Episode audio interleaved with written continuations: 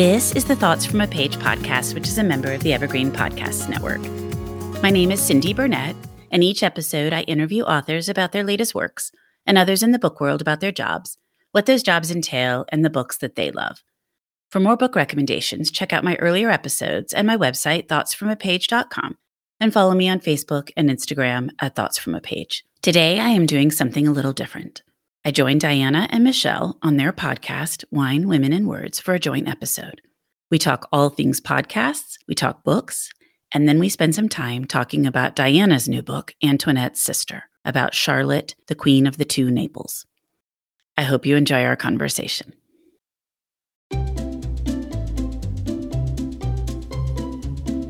Hello, and welcome to Novel Conversations, a podcast about the world's greatest stories. I'm your host, Frank Lavallo, and for each episode of Novel Conversations, I talk to two readers about one book. And together, we summarize the story for you. We introduce you to the characters, we tell you what happens to them, and we read from the book along the way. So if you love hearing a good story, you're in the right place. Our ninth season is coming this fall. Tune in to hear from some of the all time great authors Charles Dickens, Jules Verne, F. Scott Fitzgerald, and more. Subscribe to Novel Conversations wherever you listen to podcasts.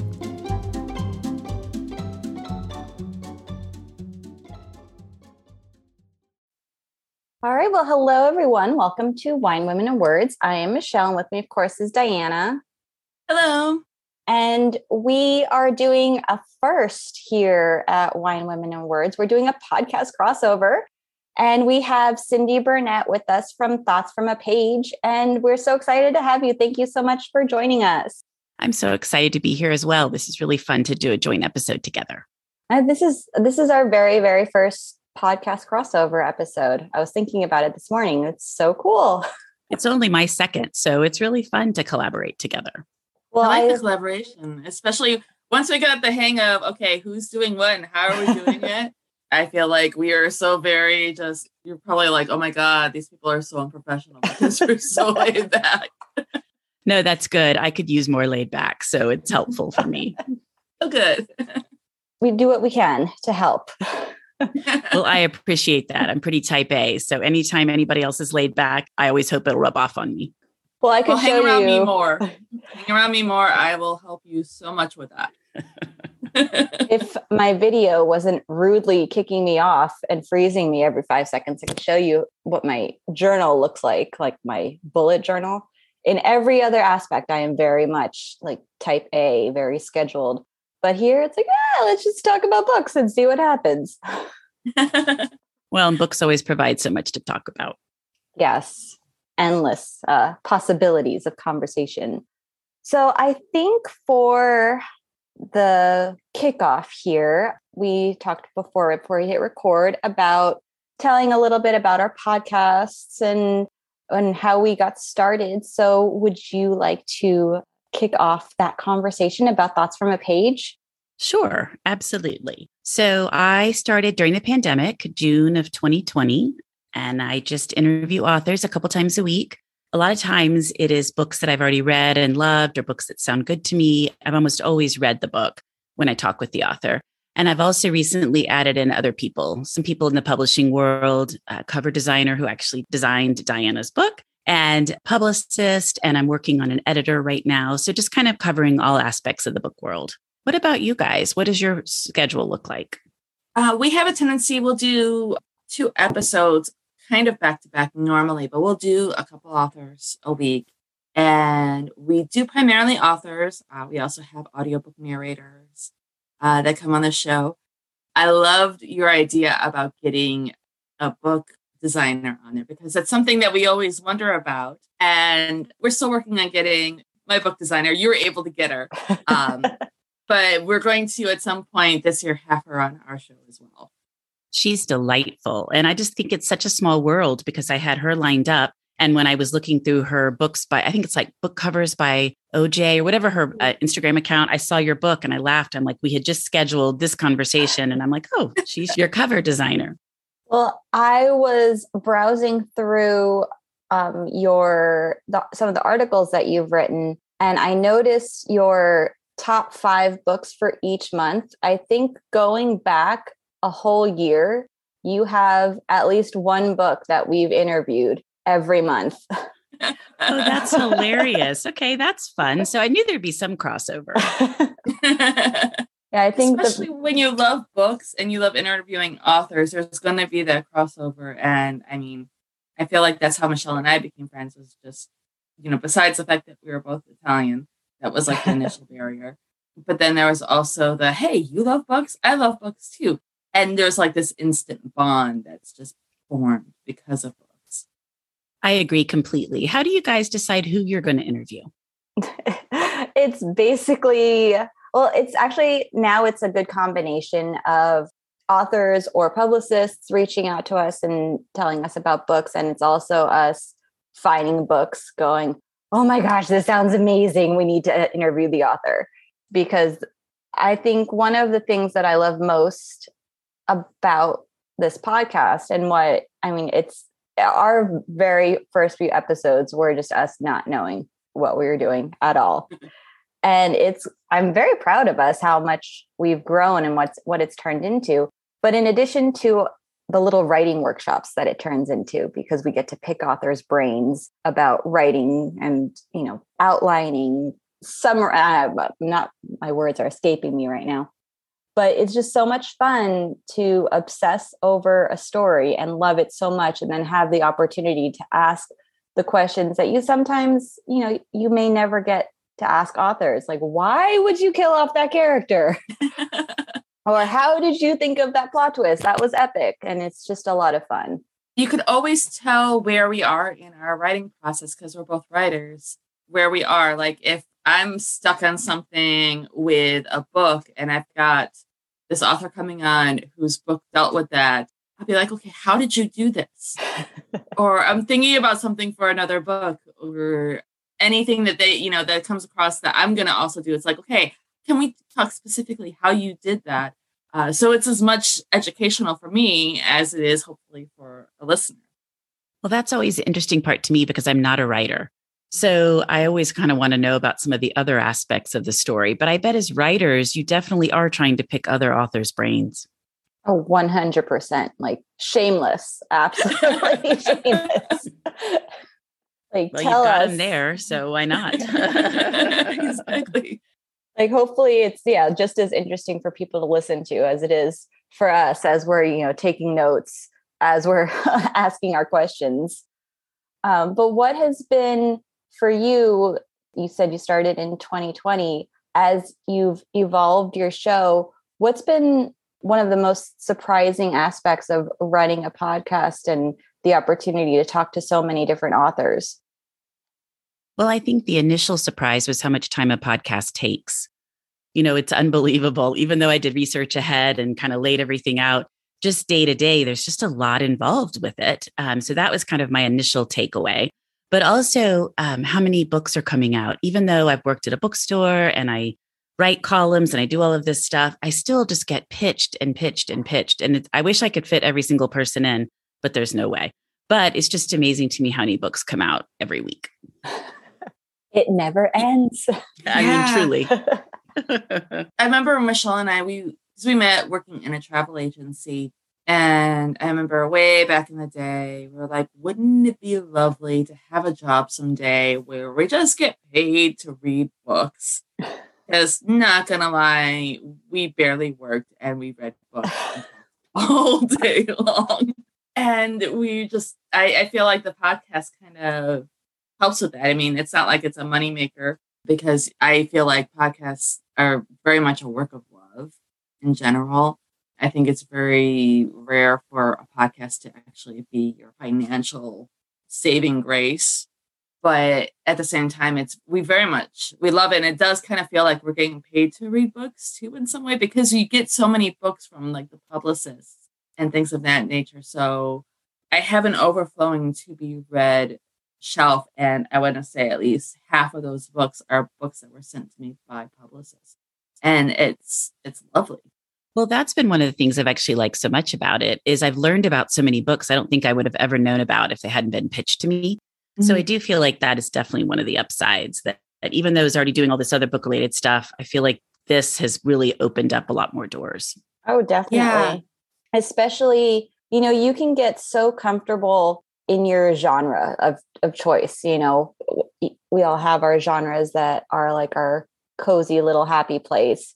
And it's very easy. There's so there's so many amazing books coming out, like you said, every week, or books that you're just discovering for the first time, even though they've been out for months or years. But this has been such a great opportunity to branch out and read books and meet authors and learn from from writing that you know otherwise i may have never even thought to look into so that's definitely been a lot of fun and it, it's pushed my my comfort zone for for reading how did you guys get started and when so we got started god we're like what six years old now five years old five years yeah we're entering or we're going to be entering our sixth year. Yeah. That's amazing. I had no idea. Congratulations. That's really awesome. Thank you. Yeah. Michelle was doing something for um I want to say her graduate degree. And she was like, Hey, I'm gonna do a pod we're gonna do a podcast. It wasn't I'm gonna do a podcast, it was we're gonna do a podcast. and it's gonna be called Wine Women and Words, and it's gonna be great. And I was like, I have no idea how to do a podcast. And her response to me was, I don't either. This is going to be fun.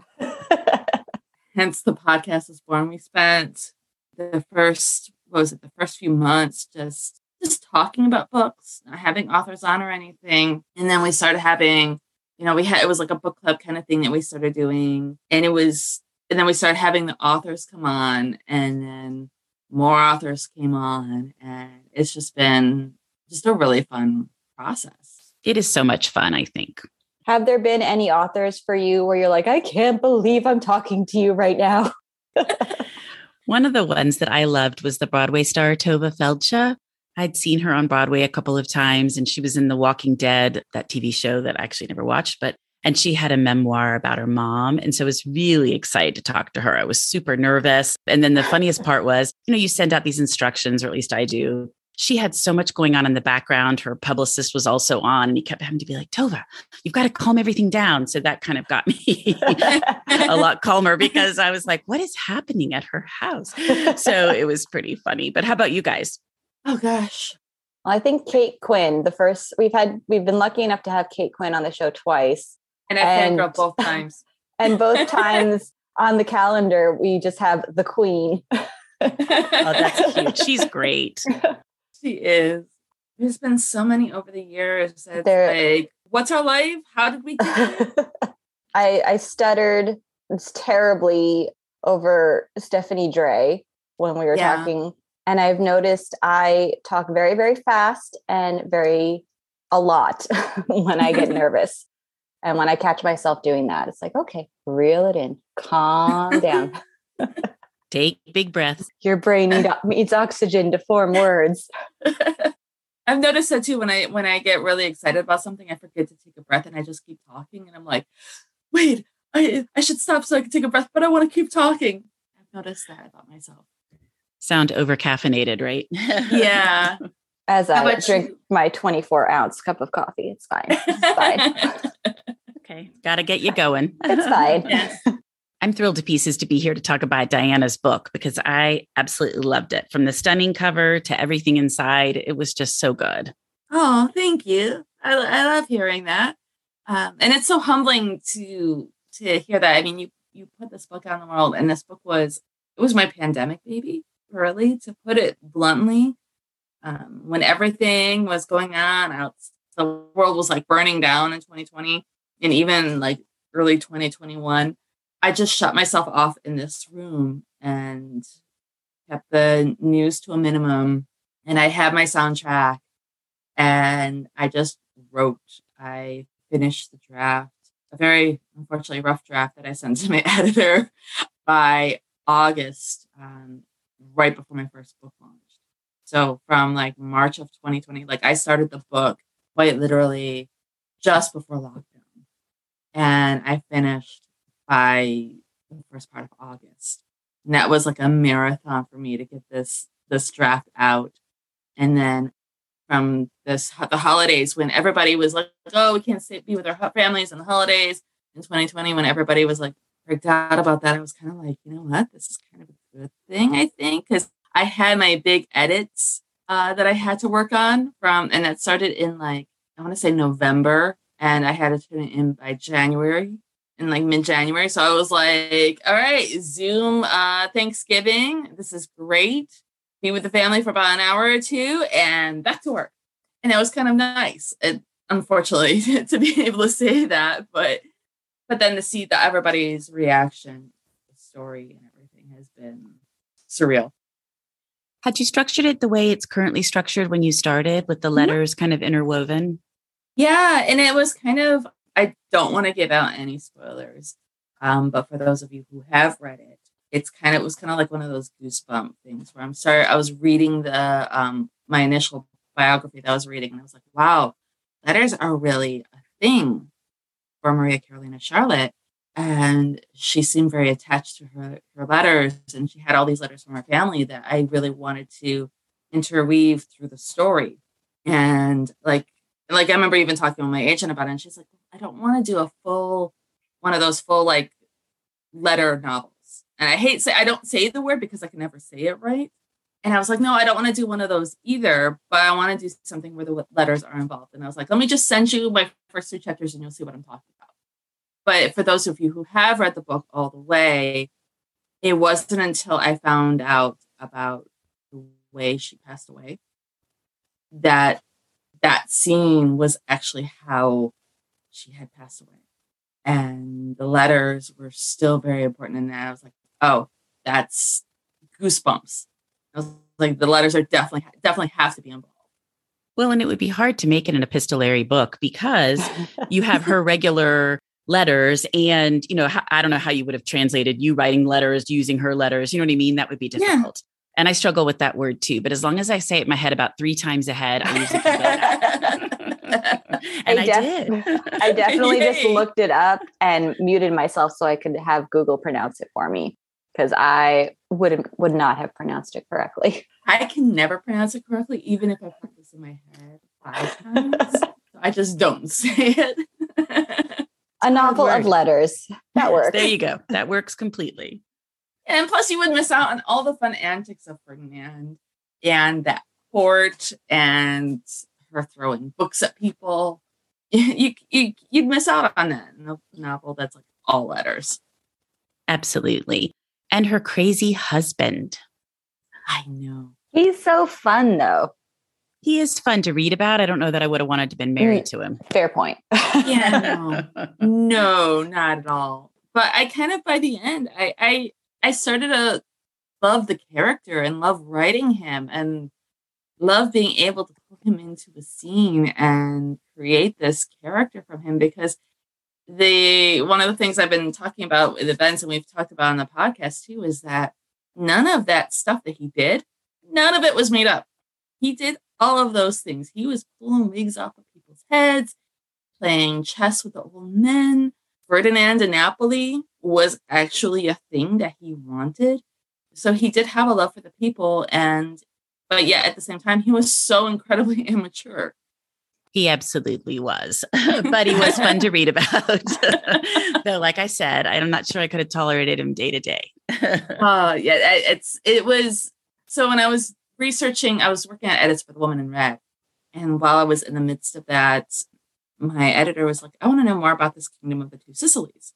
Because it's not something that's readily talked about in most history books. And so I was like, all right, I'm, I'm going to go do this deep dive into this, this story. And of course, everything about Ferdinand comes up, all the stuff. That's the initial thing that you that you read about and you hear about. And I was like, oh my God, who who was the woman married to him? Like I, I immediately felt this sympathy for whoever his wife was because you knew he had to have a wife because he was a king.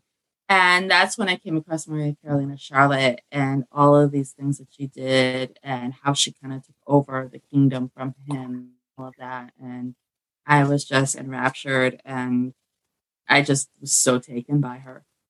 Well, and the timing is good because I think everybody is wanting stories about women they don't know right now. Yeah. Yeah, absolutely. And I feel like also that time period is starting to also trend with the zeitgeist, which is interesting because like Bridgerton had come out, I think, after my first draft it came out. The Great came out when I was writing the first draft of this. And then, so you're starting to see more of that. There's an Antoinette television series going on in Europe. I want to say it's England or France that they're doing one. I can't remember which country is it's doing it. So it kind of like it feels like it's the timing is right for the book, which is incredibly lucky on my part. well, tell me about the cover, like what that process was like on your side, because I always love to hear about how those things come about. And I've heard about it on Olga's side, but I would love to hear about it from you. So it was interesting for me because uh, they sent me um, a PDF document of approximately, I want to say about nine books, nine different covers. And this one was the first one. And there was the, sa- the same one, but in white with a white background. And I looked at it and then I had a discussion with my agent about it and we're like this is the first one this is this this one here is the one that i want it was like the very first one in that series of uh, covers and what stood out to me was that that gold embossing on there which it wasn't until later that they said that they were going to add the gold embossing to the hardcover and it was you know just the flowers on there and then her face and the feather which is lovely because in historical fiction, we've got that trend of everybody facing away from the camera. Uh, the Woman in Red had it. So many books have that now. And it was just so different. And it was funny, in the words of my agent, this cover she thought was sexy. And I was like, you know what? Yeah, yeah, it is. And so that's basically how, you know, I got to pick the covers, and this is the one that just stood out the most. Well, you beat me a little bit to the next thing I was going to mention, which was the cover trends of mm-hmm. all these women facing away and kind of muted pastelly colors for mm-hmm. historical fiction. And I'm so weary of that. And I think a lot of readers are. Well, I mean, I think it's nice to kind of go outside that a little bit. So as soon as I saw yours, bright, vivid, looking at the camera, I thought it's wonderful. I don't know about you too, but it's nice to have different covers sometimes, I think. It is. It feels like uh, Stephanie had actually talked about this a long time ago that there was a marketing reason behind it. I don't know if you've heard that same theory. Well, Olga said that even when she was on my podcast, with that it's that it's marketing and selling, and the publishers once they kind of find a niche and a way things look, they want to keep it that way. But to me, it's sort of backwards. Yeah, like it's like you can have that kind of that feeling for like a little bit, but then it's been how many years now? It's been well over years where you've had those same covers. It's like, okay, now it's getting old. Now you need something fresh. So I love the fact that we were able to like pull away from that. And I think what Olga did help pull help me pull away from that. But yeah, the the marketing side of it, like that muted pastels, apparently women gravitate towards that, I guess. And then there's also the fact that what I heard was that women judge other women based on their faces. and that's why they don't show the faces because we'll judge the face and judge the book by the cover. And so that's why they'll either lob off the head. Like you see, like with yeah, Stephanie Dray and Laura yeah. Kamoie's books, they'll, they'll lob off the head. Very Marie, Ant- Marie Antoinette of them. Bloomsbury Girls, that same, same thing where it's like right at their shoulders. Um, or they have them turning away from the camera. And that's kind of it's also it's kind of sexist in a way when you think about it. And I think the other thing that has been mentioned is that they don't want to put a face to a character so that as you're the reader, you want to kind of come up with it on your own. You want to conjure what that person's going to look like and envision it yourself. And if you see them on the cover, that already gives you that picture. I don't know. Mm-hmm. That's another thing I've heard as well. But it's just a fascinating topic to me. I'm always so interested in covers. Yeah. And I feel like with Maria Carolina, I'm very specific on the fact that she looked a lot like her sister. If you look at pictures of her and Marie Antoinette, they looked like twins. They were, was it two to three years apart? And they were they were raised as twins. And where Marie Antoinette's hair got lighter, Maria Carolina's hair got darker. And even in her later life, after Marie Antoinette's death, there were people who were very close to Marie Antoinette that came to Naples to escape the French Revolution, and the nobles that were close to Marie Antoinette that saw Maria uh, Carolina, they were uh, there was one woman who actually fainted because they looked so much alike. So like, and that's a whole roundabout way of getting to the fact that you know, my character already, she already has that face in preparation. You already have that template. So I kind of feel like you can show her face at least a little. Absolutely. And Michelle, I'm sure you have some questions. I don't want to be the only one asking all of the questions. oh, no. I actually realized that I hadn't Googled pictures of Maria Caroline and Charlotte. So I was just looking up, I, I found a portrait of her and Marie Antoinette when they were younger. I don't hmm. know. Yeah, that's uh, the one I was talking about. Where they, I mean, of course, you have to always kind of allow for, um, you know, the artist's uh, embellishments or, you know, flair, but they could be twins. It's mm-hmm. a, a little freaky. well, and I guess early on, Charlotte was almost married to the Dauphin, right? I never say that yeah. word right, but yeah, that was interesting. Where if things had progressed the way that they, you know, if her sisters had lived, they would have been married off into Naples. But she was one of the ones where she was going to be put forward for the the French uh, Dauphin, and that would have been so interesting. That was one of the other reasons why I wanted to have these letters between Antoinette and Maria Carolina because the same things were happening in each of the countries and you know, you talk we talk about research rabbit holes and weird rabbit holes. That was one of the weird rabbit holes I went down. I went into got into this chat room and it was this really weird alternate history chat room. And they were talking about what would have happened if Maria Carolina was the Queen of France, if the revolution would actually happen, if she would even have allowed herself to to be taken because there were so many times where then that was one of the things that surprised me when researching this. That she could have gone at least with her daughter, or at least you know leaving behind some of the family. She could have escaped on her own or with one of her children, and she didn't. And I feel like Maria Carolina would absolutely do that. She would go straight to Austria and or somewhere very early on and put the revolution down, she would get other armies in. I mean, she did that multiple times and threatened that multiple times for her own kingdom. So I feel like history would have been much different for France if she was the queen. I think that's right. And I'm always amazed at how powerful that entire family was. Mm-hmm. You know, mm-hmm. their mother and how well she orchestrated everything across Europe and really kind of tried to keep a hand in everything.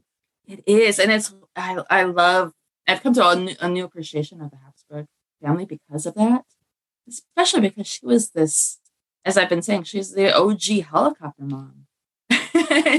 she wanted to know everything about her children, um, from the way they, what they did on a daily basis, to the maids, to the courses, uh, because they were just extensions of her own kingdom. And I feel like Maria, uh, Maria Theresa, so many Maries, oh my God, but she she was she doesn't get the credit that she's due. We talk about Queen Victoria having eight kids. I mean, come on, she's got to live up to Maria Theresa because she had like sixteen. Come on now. And then you've got Catherine the Great that was happening just at the same time as Maria Theresa, and she just doesn't. She gets overshadowed by history, and that's another woman I feel like we really need to to look at. I was just going to say that needs to be your next book. I, you know, that thought has crossed my mind. Uh, that is one where I'm like, you know, maybe, just maybe that could be a fun one to do.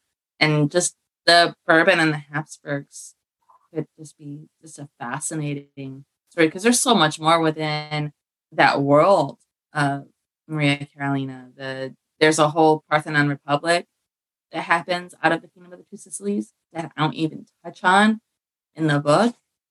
So I'm like, there's so much more that I could just go into this. What about a writing schedule? Diana, do you stick to a standard schedule? Do you just alter it up? Do you just write when you it comes to you? How does that work for you? I have mostly have a schedule. Um, in the mornings, I'll do some emails and writing, and I'll do that until about noon. Uh, my husband works nights, so I'll take a break for lunch, have a couple hours or to do some errands, run, you know, housework, and have lunch with him. And then around dinner time or so, I'll uh, ease back into writing and I'll write. I'm a night owl. I'm not one of these 5 a.m. morning people like Michelle with the writing. I'm the kind of person who's very comfortable staying up until like one, maybe two in the morning. If if it so happens the muse is like pushing for that. And I'll write until then and before I get up. Like I'll even like for events, some there's been some East Coast events that have been like, hey, can we do something at like 10 a.m. East Coast time? And I'm like, no, absolutely not. If you want me coherent with a cup of coffee, it has to be at least a nine. I mean, and you guys heard me at the very beginning of this episode. I was still stumbling over my words and I was only I was already a, cu- a cup of coffee in. I have to have that time period to wake up. So, that Cindy, are are you a night reader, a day reader? Because I can't read. If I sit down at night to read, I'm I'm asleep within the first chapter. I cannot read at night to save my life. I kind of split it up. I usually have an audiobook going that I do when I exercise, like when I walk or ride the bike or whatever. And then I read on my iPad, like NetGalley stuff at night, but it takes me a lot longer to get through it because yes, some nights I can read for 10 minutes, some nights I can read for an hour, sometimes it's like 1 minute and I'm asleep. And then I read a physical copy. So it just kind of varies. So during the day I read the physical copies. I just really actually everybody laughs at me because I have a book with me wherever I go and I just grab it and read whenever I can. How about you, Michelle? I'm another audiobook person. I can I love audiobooks. I don't know how I've made it this far in my life without reading audio or listening to audiobooks, even though my husband always goes, that doesn't count. You can't say you read the book because someone read it to you. I'm like, uh, it still counts. It still sir, counts. it 100% counts. I laugh when people say that. No offense to your husband in this. No, no, no. But I see Please. that on Instagram a lot that people are arguing about that. And I'm like, what difference does it make? You've gotten through the book, however you did it. You are absorbing the novel. It is coming into your brain, whether it's coming in through your eyes or your ears. exactly. And it's interesting because my dad had that argument too for the longest time, and we would argue about it because he wouldn't even pick up audiobooks. And I went and found this research and I, I gave it to him. This is how my family is. I'm like, here, here's this research. And so, you know, reading by a physical book is actually the strongest way to, for you to t- intake information. However, you retain more information through audiobooks than you do ebooks. Hmm. And there was this, they did this study um, with college students and the lectures.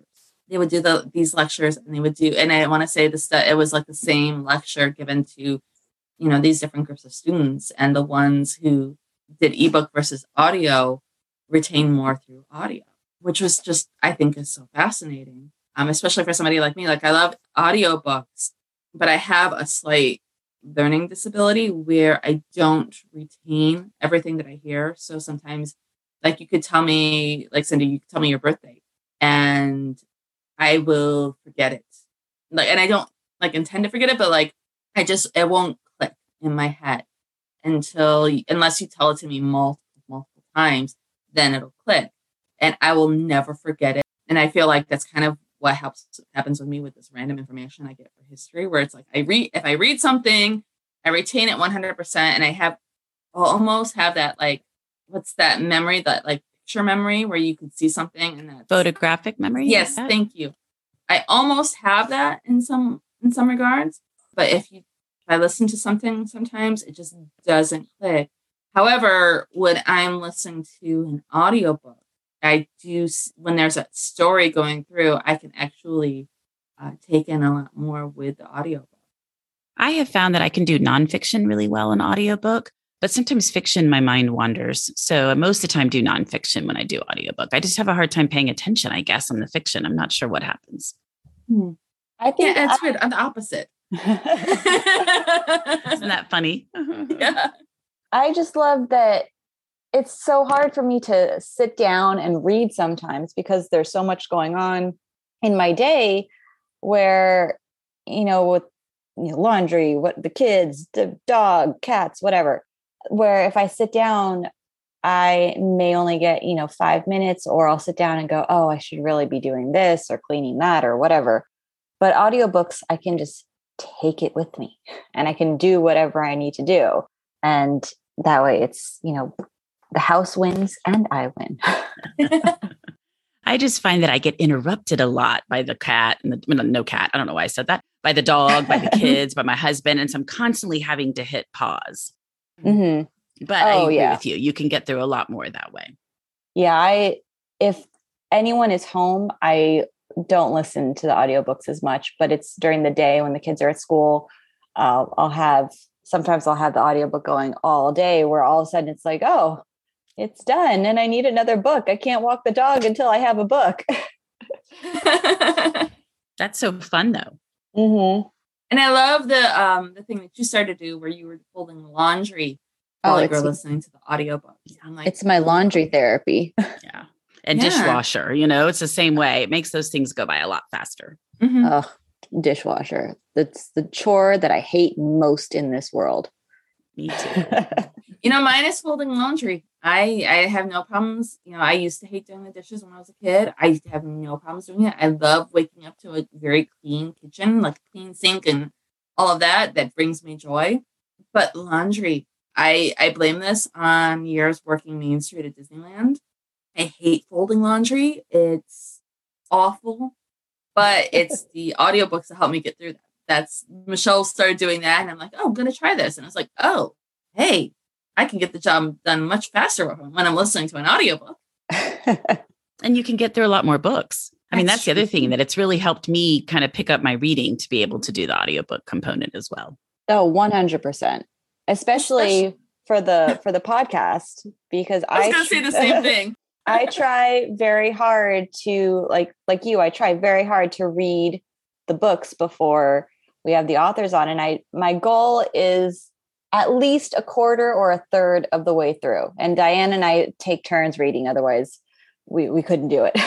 but at least a quarter or a third of the way through because I like having a more in-depth discussion about the writing specifically and the plot and the characters versus you know skimming the surface not that there's anything wrong with that you know that's just my preferred approach to doing interviews and and i don't mind not i'm sorry I, I don't mind not finishing it before we interview them because we typically don't do spoilers unless it's the book of the month episode so i don't have to know how it ended because we're not diving into it yet No, that's that's exactly right. I just like to have read the book because I feel like I don't know exactly what I'd be talking about if I hadn't read the book, you know.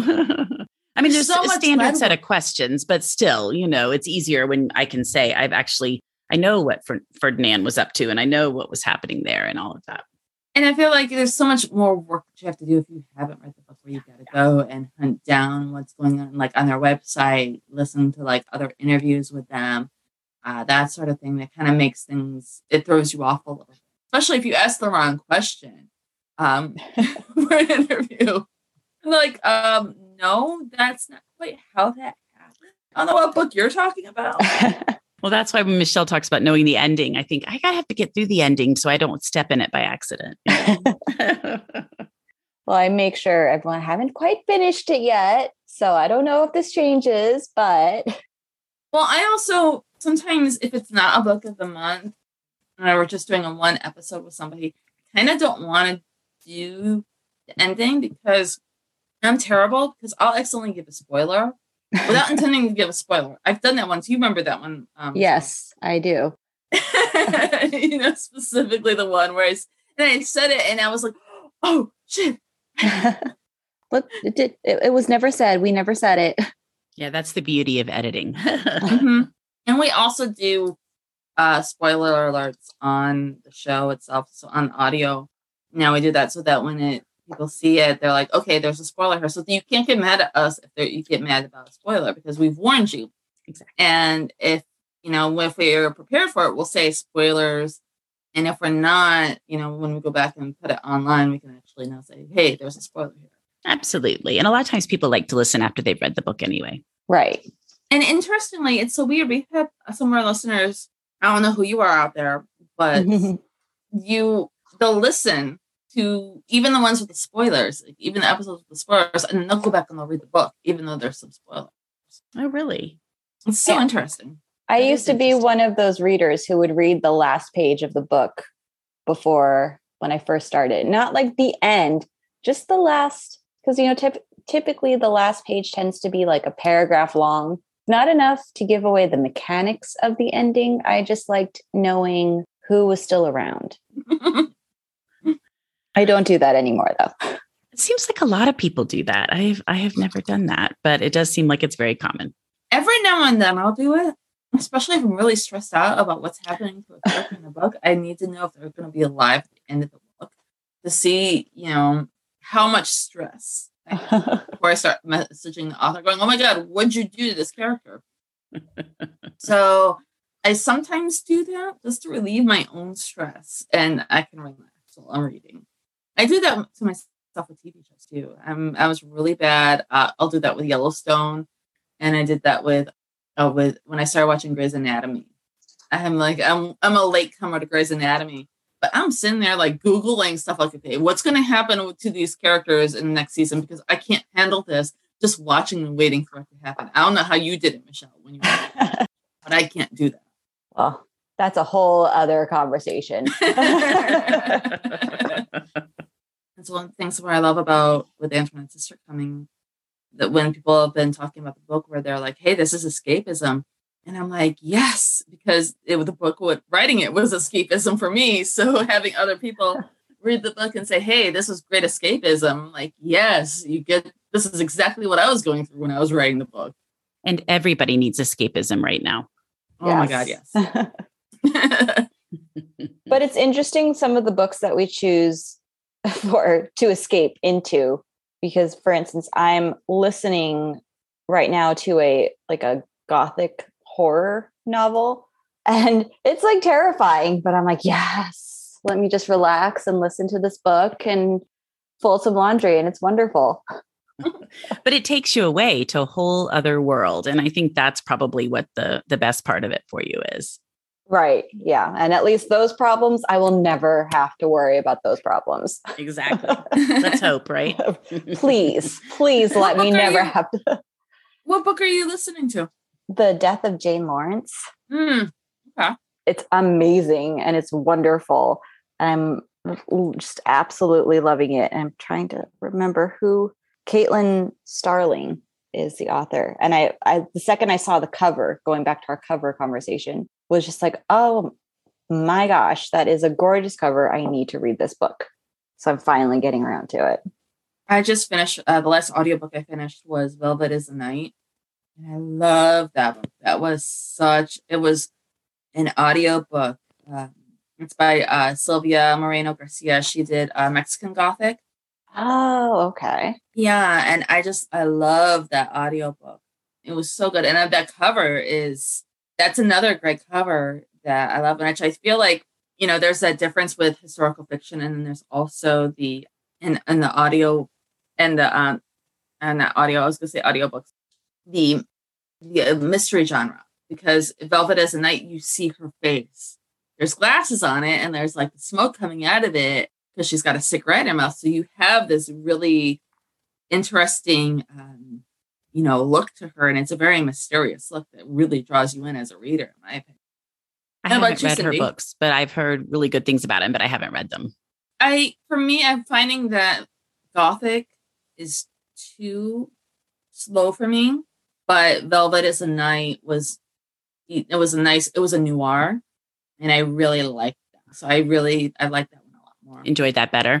I just mm-hmm. I was looking up what the name of the book I had just finished. I just finished listening to Where Tomorrows Aren't Promised by Carmelo Anthony, the NBA player. oh, player. Okay. It was so good. It talked about growing up in Baltimore and how unsafe his neighborhood was and all these different high schools he went to to play basketball and then going um, on to college. It was really, really good. It was quick. I think it was like under five hours. And I always speed mine up, but he talks pretty fast. So I couldn't speed it up nearly as much as I normally do, but it was great. I would really recommend it. I haven't done many of the um speeding up. You have you you've done that too, Michelle, where you've sped them up? Oh, all the time. I I'll start at like 1.5 and slowly like work my way up. And if I happen to have like playing without headphones in and my mm-hmm. husband hears it, he's like, How can you even understand what they're saying? you build like, up. yeah, you do build up. And I started this one at 1.5, but I couldn't get past maybe 1.7 because he talks pretty quick. Usually I'll get to like 1.9 or 2, but he was pretty fast. So if it was sped up that fast, it was almost hard to understand him. But it was wow, a really that is pretty story. fast. Yeah. Yeah. I like I see it as a challenge where I go like, oh, I have five hours left. If I do 2.0, I can get it done in two and a half. That's exactly what happens to me. I'm like, game on. Challenge accepted. Exactly. so, what's everybody reading right now? Oh my goodness. Well, uh, I'm reading this little novel that I don't know if you've heard of it, uh, Antoinette's Sister. Oh, yeah. Really, I don't know. I've heard some all, good things about that one. It's all right, you know. Uh-huh. I hear it's a real gem.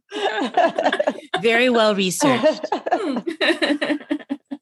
But in addition to that, am I reading it? Nothing. Well, I'm finishing the Magnolia Palace, hmm. uh, which we um, we interviewed Fiona Davis last week. So I'm finishing that up right now, and it's beautiful. That's my favorite of hers. I actually interview her tomorrow. I love her. She's one of my favorite authors. Oh, she's so lovely to speak with. Yeah, she's great. And I just loved everything about the Frick collection and learning about the Frick family mm-hmm. and everything. Mm-hmm. That was a really good one. Yeah, so Michelle, you got the book for that for the um to read, and I'm like, oh, I want that book. That's one of the books I want to read. I'm reading The Family Chao, and I think it's by Lan Samantha Chang. It's really good. It comes out, I think, in a week or two. And it's about a family in Wisconsin that run a Chinese restaurant, and then the father gets murdered. That happens at the beginning, and you're trying to figure out who did it. It's really good. Interesting. Okay. I'm reading 100 Years of Solitude by Gabriel uh, Garcia Marquez and that's you know one of those classics that you always you need to like sit down and read uh, and i'm i'm enjoying it so far. I haven't gotten very far into it because with like release week and stuff i haven't done a whole lot of reading but we'll allow that. That's okay. Yeah. Yeah but now i'm like ways. having some time to like sit down and like read a book. That's a nice feeling. Mm-hmm. it is. I have to schedule you know you have to schedule time for yourself but then then you have those when you actually have a minute, you're like, do I read? Do I take a nap? Do I watch TV? What do I want to do? Mm-hmm. You just want to just turn your brain off. yes. But I know. Oh, sorry. Go ahead. Oh. oh, I thought you were going to say, because I was going to say, what's, I was going to ask one of the questions, was everybody looking forward to reading? Because I know we've been talking a lot about historical fiction during this episode. What's everybody looking forward to to read this year? Oh, gosh. I have a list. Hold on. There's so many books coming out that I'm uh, especially fantasy. I'm I'm a fantasy girl myself. So I have so many fantasy books that are coming out that I'm like, yes. but I know I'm looking forward to I think my top two that I'm looking forward to are Next Ship Home with uh, from by Heather Webb. Love her, love her books, and Violeta by Isabel Allende. Those are both on my list as well. I think one of mine is Atomic Anna by Rachel Barenbaum. It's mm. about Chernobyl and these three women and they time travel trying to stop Chernobyl. So Ooh. that sounds really good.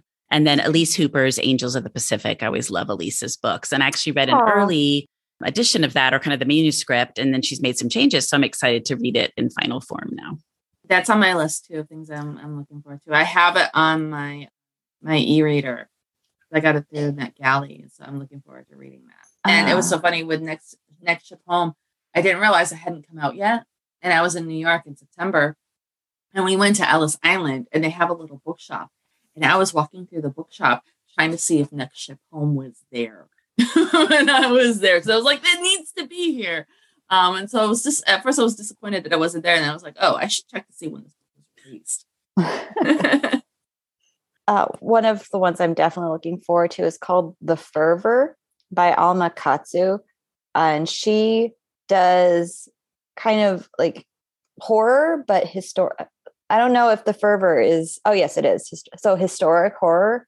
The first book of hers that I read was The Hunger, and it's like the Donner Party if there was a more sinister slash supernatural reason why they did what they did and then the next one that I read was the Titanic one, and I'm forgetting what it's called. Really, hold on. The the Deep, which was like a Titanic retelling, and I actually had no idea that the Titanic had a sister ship that was transformed into a um, like hospital ship during the war called the Britannic. the Queen the, Mary? the Britannic. Oh, the Britannic. And that ship sank also. Uh, it it hit a tor- or it was hit by a torpedo. or I think a mine, maybe I forget. But uh, so she did that kind of with supernatural elements. Also, it was very good. So I'm really looking forward to the fervor, and so many others. I'm gonna. I want to say this book because I'm really excited about it, but I'm very. I know I'm gonna not pronounce it properly. Say it um, anyway, Michelle. No judgment here. Kaikeyi. It's K A I K E Y I. Okay. By Vaishnavi Patel. Okay. I'm so looking forward to this book. It sounds amazing. Hmm. That's the one that's based on some myth, right? Like a long time ago. Isn't that the one? Yes. Mm-hmm. But I apologize if the author listens to it. I, I really hope I got close to the pronunciation. I'm sure you did. But I know we said we usually go for half an hour, and I'm pretty sure we've gone for like the full hour now. yeah. it's just been so much fun talking. But you know, when you start talking about books and you have a bunch of bookworms in in the room. Well, thanks for letting me join you too. This has been a ton of fun. Thank Absolutely. You. Thank you for joining us and, and putting you. up with us. Not at all. It's good. It's been a lot of fun. I hope everyone enjoys the rest of their day. Diana, enjoy your morning still, right? Yeah, still morning for another hour. And Cindy, you're on the East Coast like me, right? No, I'm in Houston, so I'm in the middle and oh. central. Oh. Yeah. Oh, so it's kind of it's it's midday for you. Yeah, exactly. One o'clock. I have to get ready to go pick up the kids and let the chaos begin again. Have fun with that. thank you. And thank you so much. Enjoy the rest of everyone's day. bye. Yes, bye. Bye. Thanks for tuning in today to this joint episode of the Thoughts from a Page podcast and Wine, Women, and Words. As always, I appreciate that you spent some time listening to my podcast and thinking about books. I hope you will tune in next time.